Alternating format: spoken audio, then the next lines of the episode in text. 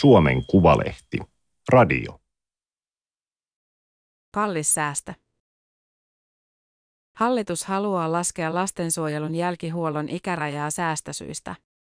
Ikärajan pudottaminen ei perustu tutkittuun tietoon, sanoo THLn asiantuntija.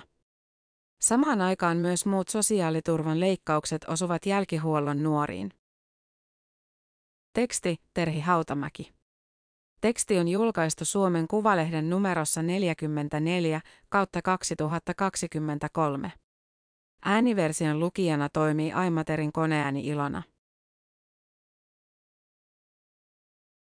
Karolina Kasken kaksion olohuoneeseen on ripustettu omia maalauksia, keskeneräinen teos nojaa seinään. Nakki kissa, joka yleensä pyörii seurankipeänä hänen ympärillään, piiloutuu keittiön vieraan saapuessa. 19-vuotiaalla Kaskella on vapaata koulusta, koska koeviikko on alkamassa. Lukiokavereista useimmat asuvat lapsuuden kodeissaan, mutta Kaski on ollut omillaan jo puolitoista vuotta. Lastensuojelulaitoksessa päivämäärä oli alusta alkaen selvillä. Hän lähtee pois sinä päivänä, kun täyttää 18 vuotta. Kaski asui sijaishuollossa lähes neljä vuotta, siitä lähtien kun hänet otettiin huostaan 14-vuotiaana. Vuokra-asuntonsa avaimet hän sai jo pari kuukautta ennen lopullista muuttoa. Tuolloin hän vietti aikaa vuoron perään vuokra-asunnossaan ja sijaishuoltopaikassa. Se oli tosi hyvä. Olin aika pitkään asunut laitoksessa ja olisi tuntunut kohtuuttomalta aikuistua yhdessä yössä, Kaski sanoo. Harva aikuistuu yhdessä yössä.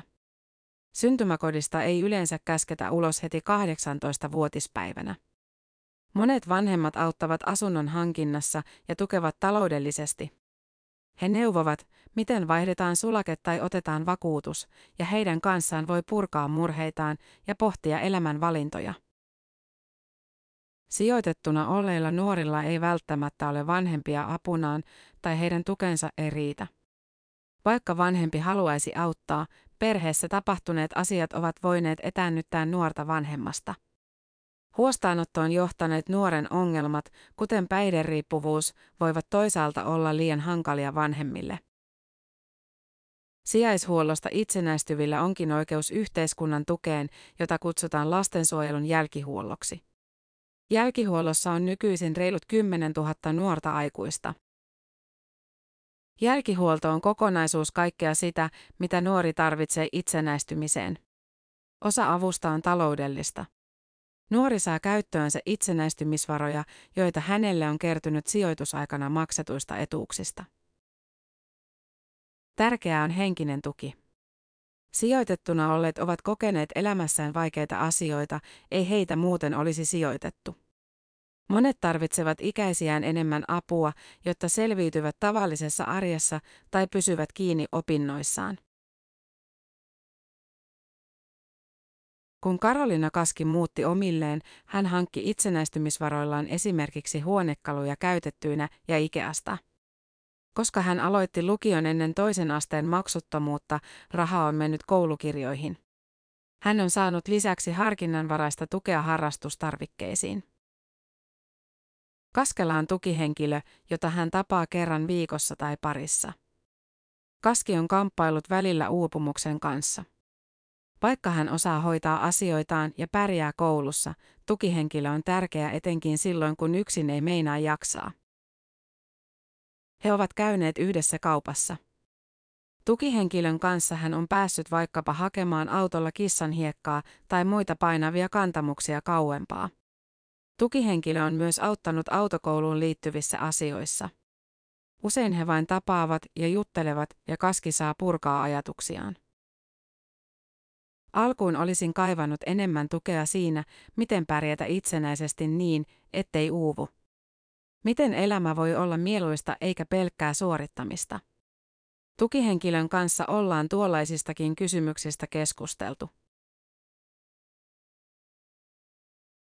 Suomen hallitus on tekemässä suuria leikkauksia terveys- ja sosiaalipalveluihin. Yksi kohde on lastensuojelun jälkihuolto. Kun nyt sitä voi saada 25-vuotiaaksi, ikärajaa on tarkoitus laskea 23 vuoteen. Perusteina ovat laskennalliset 12 miljoonan euron säästöt vuonna 2024 ja 24 miljoonan euron säästö vuodesta 2025 lukien. Lakimuutos vaikuttaa kiireisesti laaditulta. Lausuntoja alettiin kerätä elokuussa ja laki on jo annettu eduskunnan käsittelyyn. Jälkihuolto on ollut muutoksessa. Vasta neljä vuotta sitten ikäraja nostettiin 21 vuodesta 25 vuoteen. Lisäksi tämän vuoden alussa jälkihuolto siirtyy kunnilta hyvinvointialueille. Perussuomalainen sosiaali- ja terveysministeri Kaisa Juuso sanoi heinäkuussa Ylen haastattelussa, että kustannukset huomioiden ei ole perusteltua, että lastensuojelua jatketaan seitsemän vuotta täysi-ikäistymisen jälkeen. Hänen mukaansa järkevämpää on käyttää voimavarat lastensuojelun parantamiseksi lapsuusaikana. Tosin hallitus ei ole esittänyt, että jälkihuollosta säästettyjä rahoja käytettäisiin tähän. Suomen Kuvalehti pyysi kommentteja Juusolta, mutta hän ei antanut haastattelua. Lastensuojelujärjestöt, monet tutkijat ja esimerkiksi Helsingin kaupunki, jonka vastuulla on 1500 jälkihuollon nuorta, ovat tyrmänneet ikärajan laskun. Lastensuojelun keskusliiton vaikuttamistyön ja kehittämisen johtaja Oona Ylinen sanoo, että jo ajatus säästöistä on kyseenalainen. Palvelua ei tuoteta turhaan. Kaikki eivät tarvitse sitä ollenkaan ja osa vain vähän aikaa. Sitä jatketaan 25-vuotiaaksi vain, jos se on todella tarpeen. Jos 23-25-vuotiaiden jälkihuolto lopetetaan, kulut siirtyvät aikuisten sosiaalipalveluihin. Pahimmassa tapauksessa nuori aikuinen putoaa kelkasta, mistä koituu suuri inhimillinen hinta ja myös kuluja yhteiskunnalle. Ylinen on itsekin työskennellyt sosiaalityöntekijänä lastensuojelussa ja sanoo, että jälkihuollon etuna on kokonaisvaltaisuus. Mitään apua ei ole rajattu ulkopuolelle. Jonkun nuoren kanssa harjoitellaan rahankäyttöä tai keinoja välttää velkaantumista. Voidaan opetella viranomaisten kanssa asiointia, samoja asioita, joita opetellaan kenen tahansa nuoren kanssa, mutta yleensä syntymäperheessä ja pitkän ajan kuluessa. Karolina Kaski sijoitettiin ensimmäistä kertaa talvella 2018. Hän oireili varhaislapsuuden kokemusten vuoksi. Paha olo, viha ja suru hyökyivät kunnolla pintaan vasta murrosiessä. Koulu ei kiinnostanut ja hän joi paljon alkoholia. Kiireelliseen sijoitukseen päädyttiin, koska hän oli itsetuhoinen.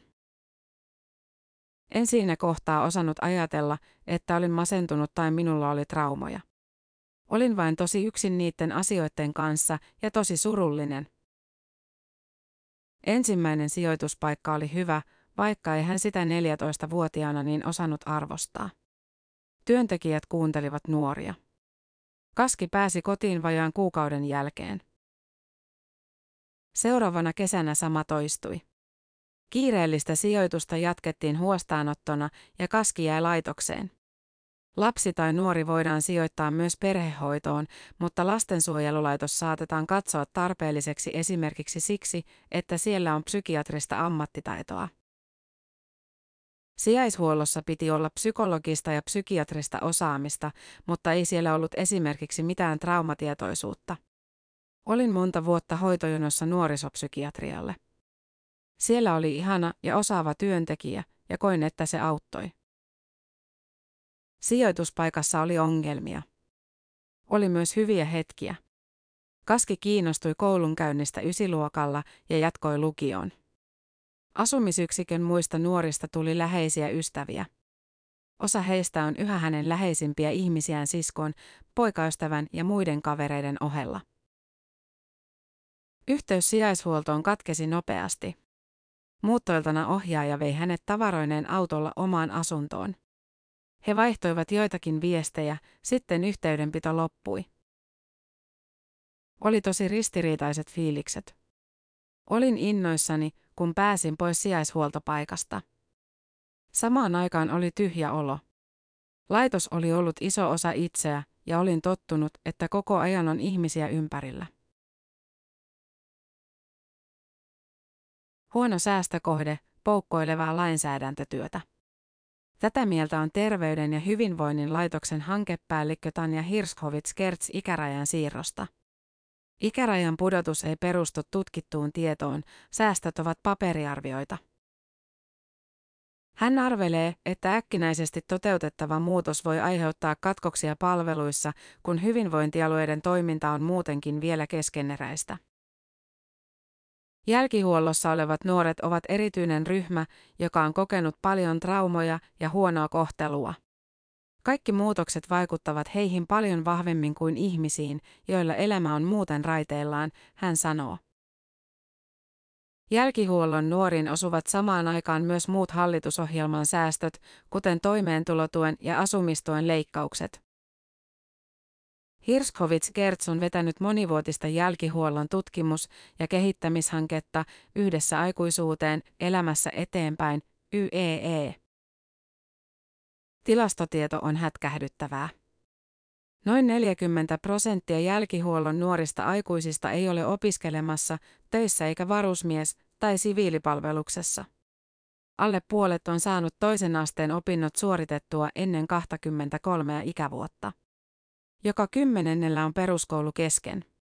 Sijaishuollossa olevista lapsista 62 prosenttia on saanut psykiatrisen tai neurokehityksellisen diagnoosin ennen täysi-ikäisyyttä, kun muista on saanut 18 prosenttia. Asunnottomuus ja rikokset ovat yleisempiä kuin muilla, vaikka ne toki koskettavat vain pientä osaa nuorista. Hallitus on huolissaan nuorten rikoskierteestä, päihteistä ja mielenterveyden haasteista. Hirskovits Gert sanoo, että tässä olisi riskiryhmä tiedossa ja olisi työkaluja auttaa. YEE-hankkeessa on hyviä kokemuksia esimerkiksi intensiivisestä arkivalmennuksesta, joka on henkilökohtaista, matalan kynnyksen viikoittaista tukea. Toivottavasti ei tartuta vain ilmikäyttäytymiseen poliisivoimilla. Se ei yksinään ehkäise tehokkaasti syrjäytymistä. Mikä merkitys sillä on, onko jälkihuollon ikäraja 25, 23 vai 21 vuotta? Tätä ei oikeastaan tiedetä. 25 vuoden raja on ollut niin vähän aikaa, että tietoa ei ole ehtinyt kertyä. Lähinnä pystytään sanomaan, että tuki 21 vuoteen ei ole monelle riittänyt. Kohorttitutkimukset osoittavat, että sijoitettuna olleilla on ollut jälkihuollosta huolimatta ikätovereitaan suurempi riski esimerkiksi jäädä vaille työtä ja koulutusta. Tämä tulee esiin myös hyvää jälkeä hankkeessa, joka on Tampereen yliopiston, Savonia ammattikorkeakoulun, SOS Lapsikylän ja Turun ammattikorkeakoulun tutkimus- ja kehittämishanke. Jokainen siirtymä ja ihmissuhteiden muutos on riski sijaishuoltotaustaisille nuorille, joille luottamussuhteen rakentaminen on vaikeaa.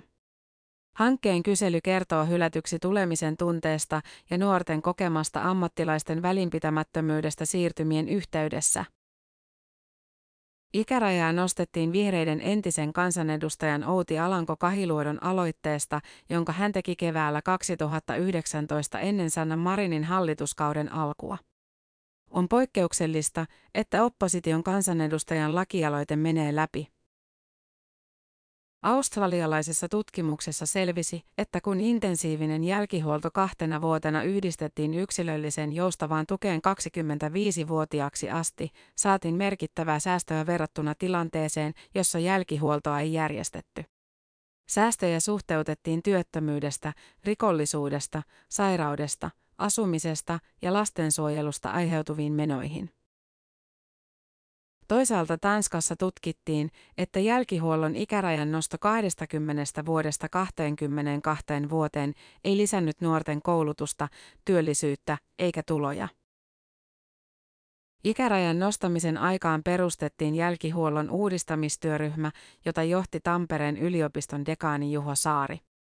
Ajatuksena oli se, että pelkkä jälkihuollon pidentäminen ei yksin hyödytä, ellei samalla kehitetä sen sisältöä, joka nyt on varsin vaihtelevaa. Työryhmä esitti aikuistumisen tuen erillislakia, joka määrittelisi vastuut ja kokoaisi yhteen tuet, jotka ovat hajallaan eri hallinnonaloilla. Uutta lakia ei ole tullut. Tästä ei ole epäselvyyttä, jokainen täysi-ikäistyvä nuori tarvitsee vähintään yhden kannustavan aikuisen, joka on tarvittaessa käytettävissä. Ongelma on se, että jälkihuolto ei ole tasalaatuista. Kuvaavaa on se, että Suomessa ei ole tilastoja siitä, mitä palveluita siihen kuuluu tai mitä se maksaa. Arvio on, että yhden nuoren jälkihuolto maksaa keskimäärin 4000 euroa vuodessa. Muita kuluja tulee, kun jälkihuollon nuori ohjataan esimerkiksi mielenterveys- tai päihdekuntoutukseen. Osalla hyvinvointialueista on alle 50 nuorta sosiaalityöntekijää kohden, osalla jopa 120 nuorta per työntekijä, Hirskovits Gert sanoo. Tutkittua tietoa on esimerkiksi Diakonissalaitoksen Vamos-toiminnasta, joka auttaa työn ja koulutuksen ulkopuolella olevia ja palvelee myös jälkihuollon nuoria. Rinnalla kulkeva tuki on selkeästi hyvä keino saada nuoria takaisin opinto- ja työpoluille. Jos nuorella on vaikeaa, hän ei ala kartoittaa palveluita kasvottomista yksiköistä. Nuori tarvitsee jonkun tutun ihmisen, jonka numero hänellä on kännykässä valmiina. Sijaishuollosta itsenäistyminen onnistuu paremmin, jos asiakassuhde kestää pitkään ja jälkihuoltoa pohjustetaan jo ennen omilleen muuttoa. Näin ei aina ole, Hirskovits Gert sanoo. Joillakin nuorilla on nimetty sosiaalityöntekijä, toisilla ei. Osalla on lisäksi sosiaaliohjaaja tai ostopalvelun hankittu tukihenkilö mukana arjessa. Karolina Kasken tukihenkilö on tuttu pitkältä ajalta ja hänen saa helposti yhteyden. Sen sijaan virallinen vastuutaho eli sosiaalityöntekijä on vaihtunut parin kertaan. Viestiin vastaaminen voi kestää viikkoja. Edellinen sosiaalityöntekijä ei edes ilmoittanut lähdöstään minulle, vaan laittoi vain tukihenkilölle viestiä, Kaski sanoo. Jälkihuoltotermi on hiukan harhaanjohtava. Ikään kuin apu olisi jotain jälkikäteistä, vähän ylimääräistä. Helsingin lastensuojelun jälkihuollon johtava sosiaalityöntekijä Minna Manelius korostaa, että se nimenomaan on ennaltaehkäisevää työtä. Sitä, mitä hallituskin haluaa mieluummin rahoittaa. Helsingissä on jälkihuollossa noin 1500 nuorta aikuista ja heillä on jo yhteensä 120 vauvaa tai pientä lasta. Näistä kolmannes on lastensuojelun asiakkaita. Tässä kohtaa olisi vaikuttamisen paikka. Ikärajan korotus 25 vuoteen on tarkoittanut sitä, että jälkihuolto jatkuu yhä useammin vanhemmaksi tuloon asti. Jos on joutunut huostaanotetuksi lapsena, ei välttämättä ole omaa kokemusta turvallisesta perheelämästä. Hyvä vanhemmuus on mahdollista, mutta moni tarvitsee vauvaperhetyötä tai terapiaa. Vanhemmaksi tulo nostaa kaikilla pintaan asioita omasta lapsuudesta, kuinka itseä on katsottu ja hoivattu silloin kun oli pieni. Nämä nuoret vanhemmat tarvitsevat paljon apua ja osaamista, että voidaan välttää ylisukupolvisia lastensuojelun asiakkuuksia ja ylisukupolvisia traumoja, Manelius sanoo. On myös paljon niitä, jotka ponnistavat lastensuojelutaustastaan huolimatta hyvään elämään. Lastensuojelutausta kuitenkin leimaa helposti. Karolina Kaski sanoo, että aikuistuminen on helpotus. Nyt hän voi olla kuin kuka tahansa. Moni huostaanotettu lapsi ja nuori kohtaa paljon ennakkoluuloja. Myös Kaski on kokenut tarvetta todistella, hän pärjää koulussa, elämässä menee hyvin, hän ei edusta stereotyyppistä käsitystä laitoslapsesta. Osa ihmisistä luulee, että asumme orpokodeissa, laitoksesta ei pääse pihalle tai kaikki huostaanotetut nuoret ovat rikollisia, käyttävät huumeita tai he eivät käy koulua. Kun olin sijoitettuna, tuntui kuin otsassa olisi lukenut huostaanotettu tai laitoslapsi. Aikuisena omasta taustasta ei ole pakko puhua. Ei ole pakko katsoa muiden reaktioita, kun kertoo missä asuu. Kaski kuitenkin puhuu. Hän haluaa olla vähentämässä sitä stigmaa, joka liittyy sijaishuoltoon. Emme ole muita huonompia. Lähtökohtamme vain ovat erilaiset. Kun lastensuojelujärjestö Pesäpuu ry muutama vuosi sitten keräsi kodin ulkopuolelle sijoitetuilta nuorilta kirjoituksia kirjaa varten, Kaski osallistui. Kirjan julkistamistilaisuudessa hän päätti, että haluaa olla vaikuttamassa lastensuojeluun. Sen jälkeen hän on toiminut kokemusasiantuntijana Pesäpuun hankkeissa. On hienoa tulla kuulluksi ja päästä mukaan kehittämään lastensuojelua. Kaski luultavasti kuuluu niihin, jotka selviytyvät vaikeista kokemuksista. Hän tuntee, että on saanut työstettyä asioita ja päässyt eteenpäin. Hän uskoo silti, että hyötyisi jälkihuollosta 25-vuotiaaksi asti, jos sitä olisi saatavilla. Kuulostaa absurdilta, että ikärajaa halutaan laskea. Kaksi lisävuotta antaa tosi paljon. Kaikkea sitä tukea todellakin tarvitsee sijaishuollon jälkeen. Yhteiskunta tekee kovan ratkaisun, kun se sijoittaa alaikäisen kodin ulkopuolelle. Tällöin se ottaa myös erityisen vastuun siitä, että sijoitus koituu nuoren parhaaksi. Kaski sanoo, että monelle sijoitusaika itsessään jättää haavoja. Jälkihuolto on tilaisuus korjata paitsi lapsuuden traumoja, myös sijoitusajan haavoittavia kokemuksia. Oma sijoitukseni on maksanut satoja tuhansia euroja. Onko mitään järkeä heittää sitä hukkaan lyhentämällä jälkihuoltoa? Tämä oli Suomen Kuvalehden juttu, kallis säästö. Ääniversion lukijana toimi Aimaterin koneääni Ilona. Tilaa Suomen Kuvalehti osoitteesta suomenkuvalehti.fi kautta tilaa.